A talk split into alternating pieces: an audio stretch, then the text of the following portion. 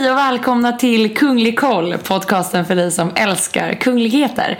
Sara Eriksson här och Roger Lundgren i vanlig ordning. Hej Roger! Ja men, god dag. God dag.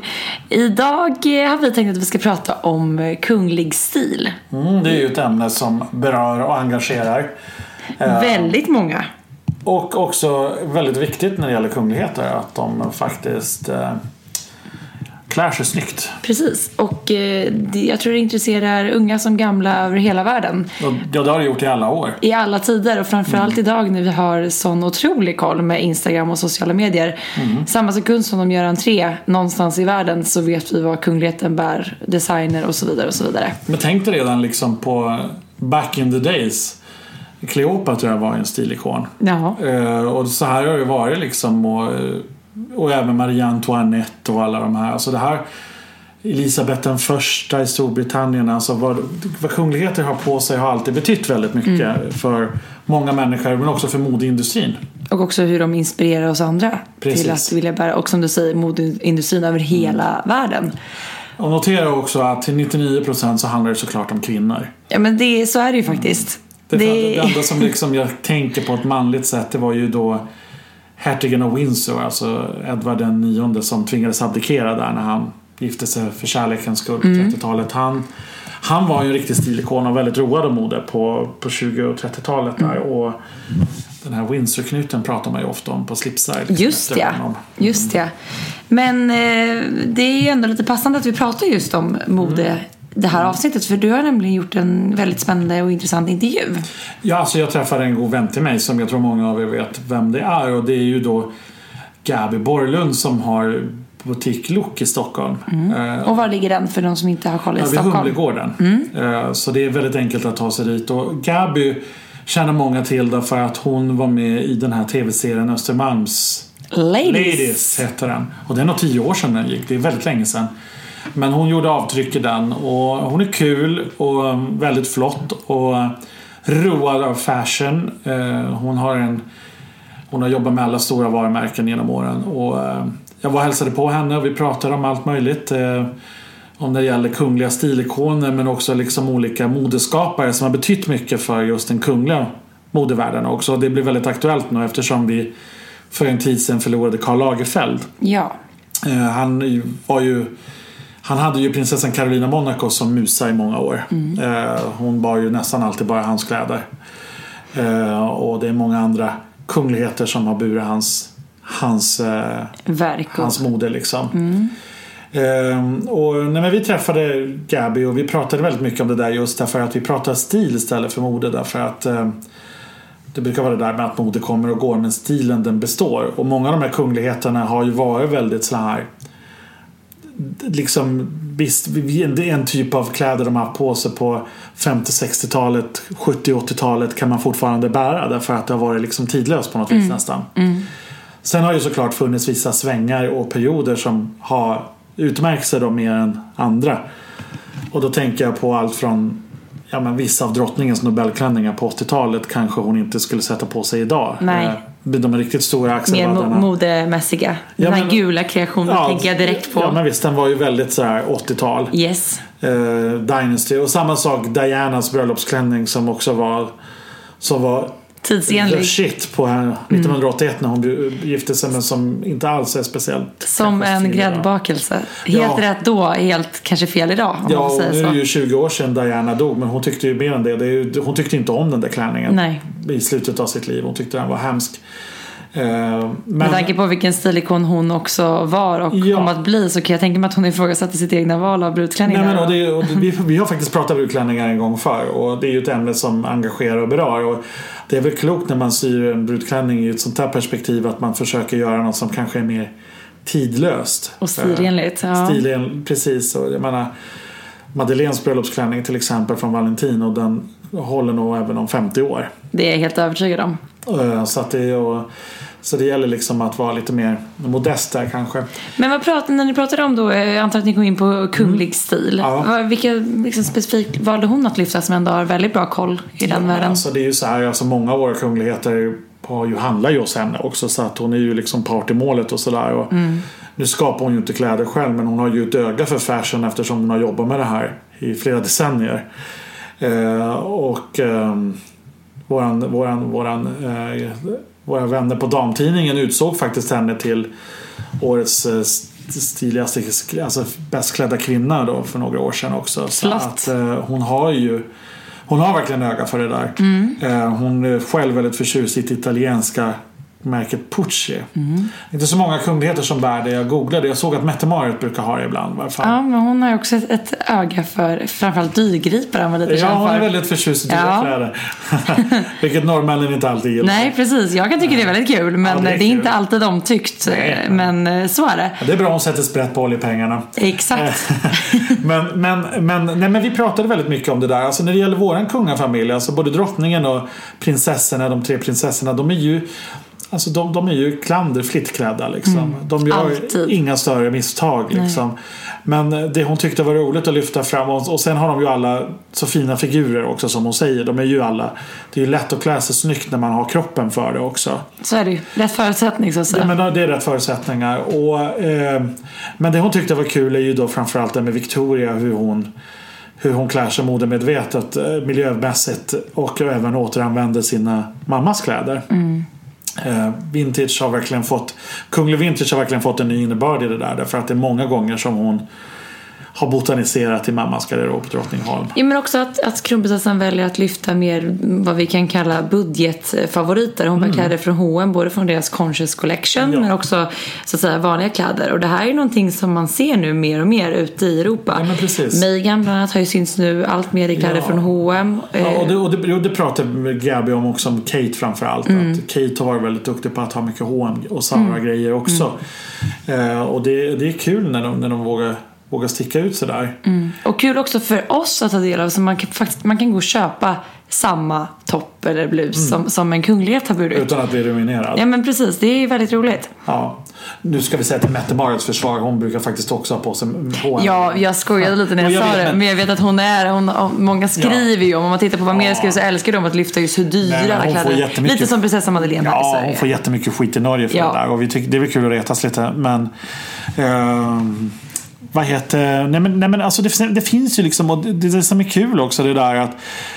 Jag menar, hon, Gabby pratade lite grann om Princess Margaret som hade sin storhetstid på 50-talet i Storbritannien. Och hon var ju sin tids Diana och, och Kate och Meghan. Eh, hon inspirerade jättemånga människor. Eh, Margaret dog ju, det är ju länge sedan hon dog nu, alltså det var ju 2001 eller 2002 liksom. Eh, och, men när hon var som störst så var hon också som minst för hon var ju typ dvärg. Ja, ja. Jätteliten liksom. Eh, men, men hon inspirerade en hel värld med sina kläder. Och det kommer att bli lite hennes grej också. Ja. Att få vara just den här modeprinsessan Ja, i sin tid och vara så inspirerande för många. Och hon kunde ju vara det. Lite grann som Victoria och Madeleine också. Det är alltid lite lättare att vara lilla syster liksom. Precis. Då kan man sticka ut lite mer. Men någonting som är väldigt viktigt för de här oavsett vilket land de än kommer ifrån. Det är det att de bör i så stor utsträckning som det bara går bära inhemskt. Alltså lyfta fram landets eh, olika eh, modemakare. Eh, och det gör ju Victoria och Sofia med Madeleine har ju också burit mycket svenska Om vi ska titta designer. på den eh, svenska kungafamiljen så ju, ligger ju absolut Victoria i framkant Mm. på att bära svensk design. Och eh, prinsessan Sofia är också väldigt duktig på det.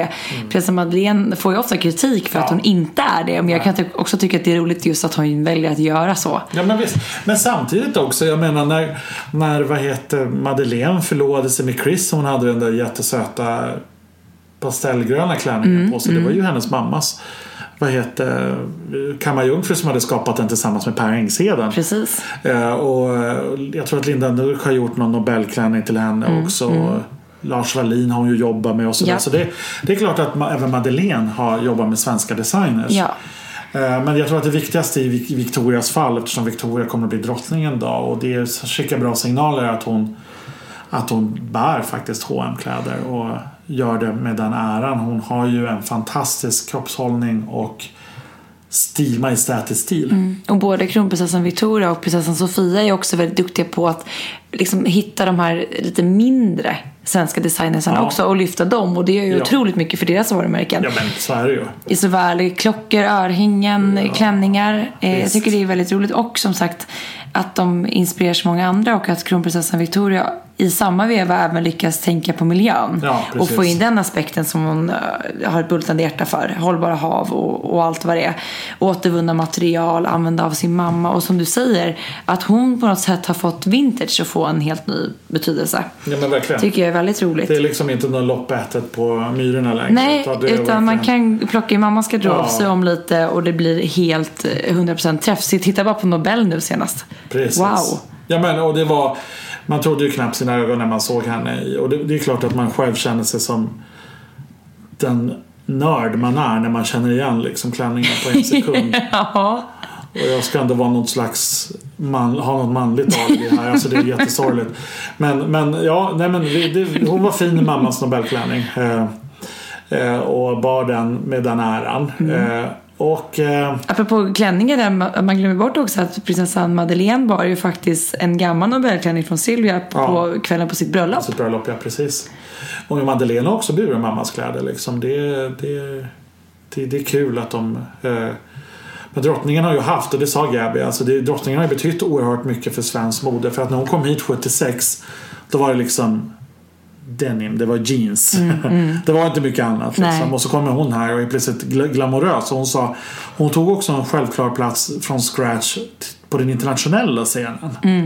Att de internationella tidningarna började skriva mycket om henne och det hade ju aldrig hänt förr. Det var inte så att Hagasesserna var omskrivna i internationella modemagasin men drottningen blev det.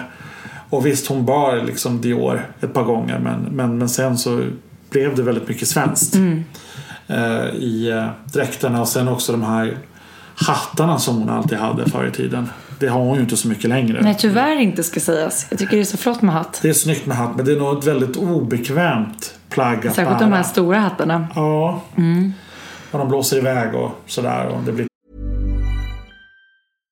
How would you like to look five years younger? In a clinical study, people that had volume added with Juvederm Voluma XC in the cheeks perceived themselves as looking five years younger at six months after treatment. Look younger, feel like you. Add volume for lift and contour in the cheeks with Juvederm Voluma XC. Reverse signs of aging by adding volume to smooth laugh lines with Juvederm Volure XC. For important safety information and to find a licensed specialist, visit juvederm.com. That's J U V E D E R M.com. Not for people with severe allergic reactions, allergies to lidocaine, or the proteins used in Juvederm. Common side effects include injection site redness, swelling, pain, tenderness, firmness, lumps, bumps, bruising, discoloration, or itching. There's a risk of unintentional injection into a blood vessel, which can cause vision abnormalities, blindness, stroke, temporary scabs, or scarring. Talk to a licensed specialist to find out if it's right for you. Problem. Men jag tänker där har ju också mm, liksom, inställningen till kungligt mode förändrats. Vi pratade här innan om just till exempel Diana. Mm. Ja. Hur mycket skit hon fick om Ja. hon inte bar brittisk Nej men jag vet, hon bar ju, bar ju CL en gång på 90-talet och det blev det nästan inbördeskrig i Storbritannien. eh, för, för att hon bar ju väldigt mycket eh, brittiskt och hon jobbade framförallt med en designer, en kvinna. Nu står mitt huvud helt stilla. Så nu kommer vi behöva Sarah. gå... Nej. Vem Catherine Walker, hette hon det? Jag vet undrar inte jag. vad du menar nu. Ja men alltså jag tror att hon hette någonting åt det hållet liksom. Och du vet för att hon hade ju den stora klänningsaktionen. Och det var ju innan hon dog. Just Eh, precis. Att då, och det var väldigt mycket designade av den här damen. Eh, och ja, men jag tror hon hette Catherine Walker. Jag känner att jag måste googla det här Ja, det för att jag blir så irriterad när man inte kommer på namn. Vi ska ändå sitta och ha koll på det här. Ja men jag vet men jag är liksom ingen... Du är den stora... Catherine Walker. Hette hon det? Roger, 1-0 men, till dig. Grattis. Jag är verkligen ingen fashionista som sitter här i mina mjukisbyxor nu när vi spelar in den här podden liksom. Men det... Om du tittar bakom där så ser du ju någon som har li- lite mer i Ja, du har, jo, men du har en prinsessa. Och, eh, men, Uh, nej, men, men, men, men Diana var ju väldigt duktig på det där. Och man ser ju på hennes... Och lite grann sådär... Alltså, kungliga damer är nästan det är lite så här you're damned if you do, you're damned if you don't på något vis. De får kritik om de klär upp sig Mm. och de får kritik om de inte gör det. Det är en eh, oerhörd balansgång för dem som jag själv aldrig skulle orka bli utsatt för. Nej. Har de för fina smycken då är de för dyra. Har de Ja. för fula smycken är det inte tillräckligt kungligt nog, precis som du säger. Och det här är ju någonting som man ser i alla världens kungahus. Nej men precis. Och, och istället borde man vara så. En som är också jätteduktig på att bära liksom vara sitt lands främsta modeambassadör. Det är ju Mary i Danmark. Mm. Hon har ju verkligen gjort det till en grej att jobba tillsammans med den danska modeindustrin men också med smyckeindustrin. Hon har ju jobbat med Olle Lyngard och tagit fram den här midnadstiaran där och andra smycken. Och det är ju Bara ofta deras broscher, precis. hårsmycken och så vidare. Och sånt betyder jättemycket därför att när hon är ute på den internationella scenen det är inte så många danska kvinnor som kommer in i Vogue och den typen av tidningar men hon gör det liksom Mm. och, då, och, då, och det blir bra för PNP för man ska inte förnysa åt folks modeintresse liksom. Nej. Det, ska det väl- det ska vi svenskar veta att H&M är ju ett av våra starkaste varumärken. Ja men exakt och det är väl också lite det att jag tycker det är så kul just, det är väl lite ifrågasatt att man inte ska kommentera kvinnlig klädsel men Nej. i det här fallet så tycker jag på något sätt det är väldigt aktuellt och liksom se, för det ligger så mycket PR i det, det finns så mycket annan baktanke än bara ett, som du säger att man ska inte förlöjliga det intresset. Nej, man ska det inte det. Och jag, tycker också liksom att det. Jag tror också att det manliga modet har fått ett, en, alltså en uppsving de sista åren. Och Mm. Man pratar väldigt mycket om liksom skräddarsytt versus konfektion. Mm. Och även hur killar klär sig. Alltså det skickar ju också signaler. Daniel är ju väldigt... Ja, men tänkte precis säga Modeintresserad. det. Bara för, det var förra veckan här prins Daniel hade en speciell polotröja. Ja. Och jag liksom såg det var liksom 20-tals tidningar Ja, i Storbritannien som skrev om den här specifika tröjan. Så att jag menar det är ju faktiskt alltså stort Nej, men och på han, den har en dubbelknä, han har en dubbelknäppt kavaj som är jättesnygg och trendig. Liksom, sådär. Och, Som säkert säljer slut på studs den dagen han har Ja på men sig den. såklart. Så att, alltså eh, det, och så att det är klart att det manliga modet eh, inspirerar. Och Kungen har ju varit klandig fritt klädd i alla år. Mm. I och väldigt tjusiga slipsar och skjorta och kavaj och kostym och sådär. Och det är ju, han, har ju, han har ju precis som drottningen en påklädare. Liksom Mm. en, eh, inte en kammarjungfru men en, en herre som hjälper honom Mm. med att ha koll på det här. Men sen också för kungen när han ska ha frack på sig, vilka medaljer och ordnar han ska bära också. Det där är en hel vetenskap i sig. Och det är väldigt intressant man börjar sätta sig in i det och också väldigt förvirrande ska jag Mm. tillägga. För det är som du säger, det är en hel vetenskap för sig men det får inte så mycket utrymme i media. Nej, det gör ju inte det. Men vi ska prata om det lite mer i den här podden framöver också. För det här börjar jag känna, det här var mycket mer intressant än vad jag själv trodde också. Vad härligt! Ja, men det Man kan i? överraska sig själv. Det är underbart, det händer inte ofta. Nej men, det, nej men precis. Nej men, alltså, nej men det är ju väldigt, som sagt var väldigt, väldigt viktigt. Och jag tror att varje lands kunglighet har ju sin betydelse. Gabi som jag träffade pratade väldigt mycket om den belgiska drottning Matilde. Mm. Därför att hon har ju lyft det belgiska modehuset Nathan väldigt, väldigt mycket. Och där, jag vet även Luxemburgs storhertiginna handlar väldigt mycket där. Eh, och det finns ju vissa modeskapare som är starkt förknippade med kungliga personer.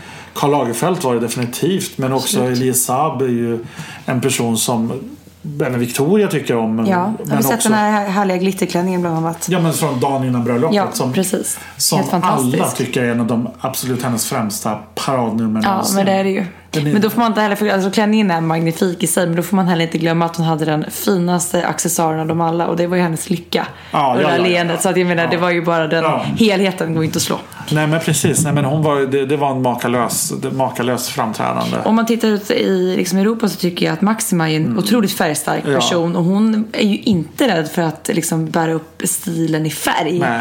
Och att experimentera. Exakt, och det hon kan, komma, hon kan komma i en konstig turban som kan vara helt fel på vem som helst. Ja. Men eftersom hon har den här enorma, jag har träffat henne ett par gånger och hon har en sån utstrålning så du blir knockad när du träffar henne. Ja, men hon att- liksom har allt från hatt till turban Ja. till, liksom, till eh, stora jackor som helt kanske då modemässigt rätt där och då Ja. till nästa dag var helt stilsäker i någon knalllila färg. Alltså hon är ju verkligen... när hon tar ut svängarna. Mm. Eh, och, och hon är väl den av de europeiska kungligheterna som gör det i allra högsta utsträckning. Mm. Jag tror inte någon annan är lika modig som Märta Louise var det förr i tiden. Mm.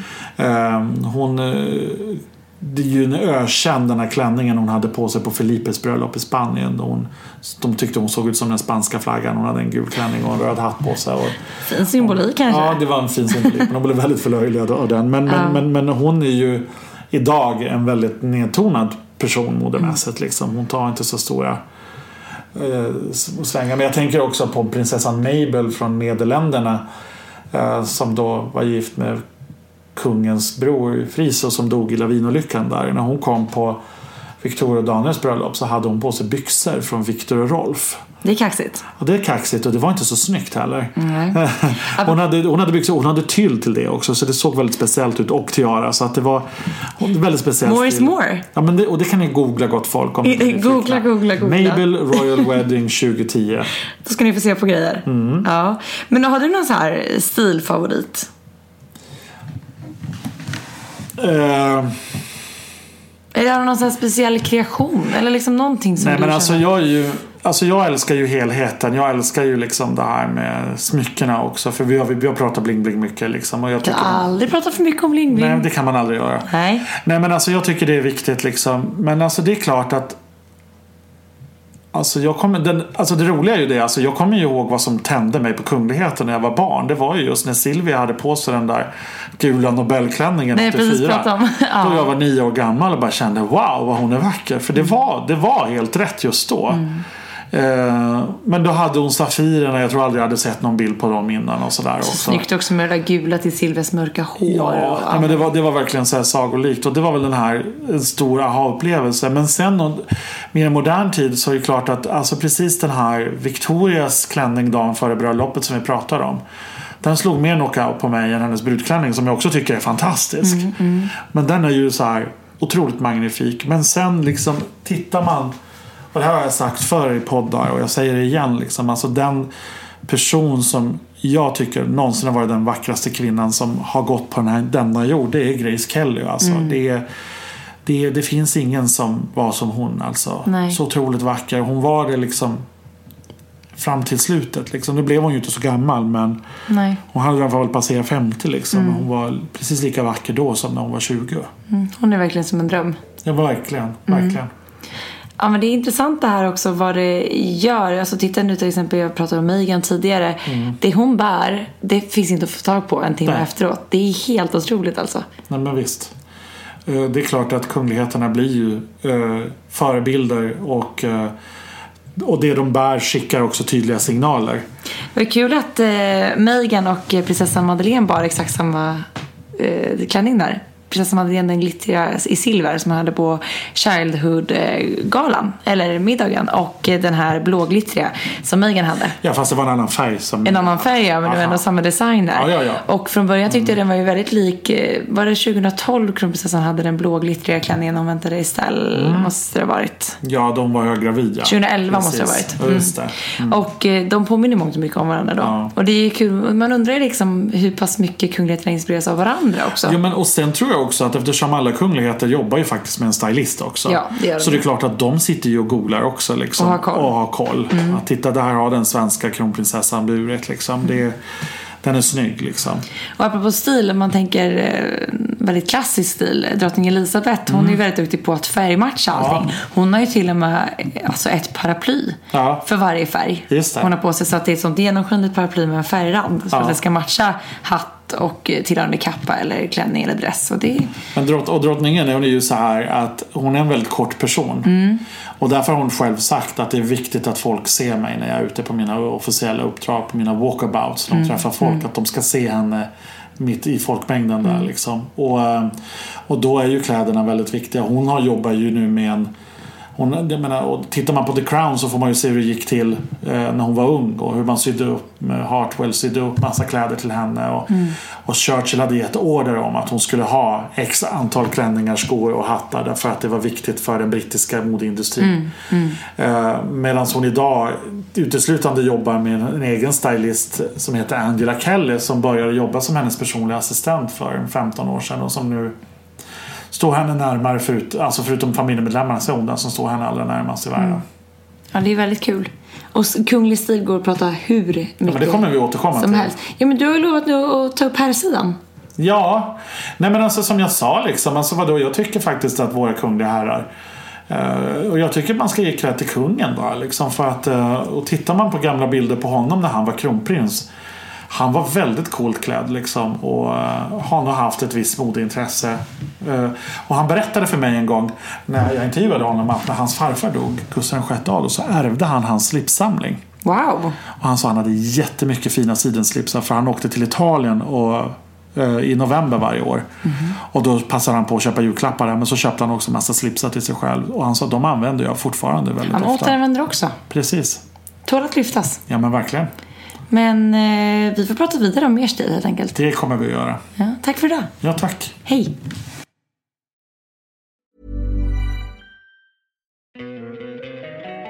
Don't you love an extra $100 in your pocket?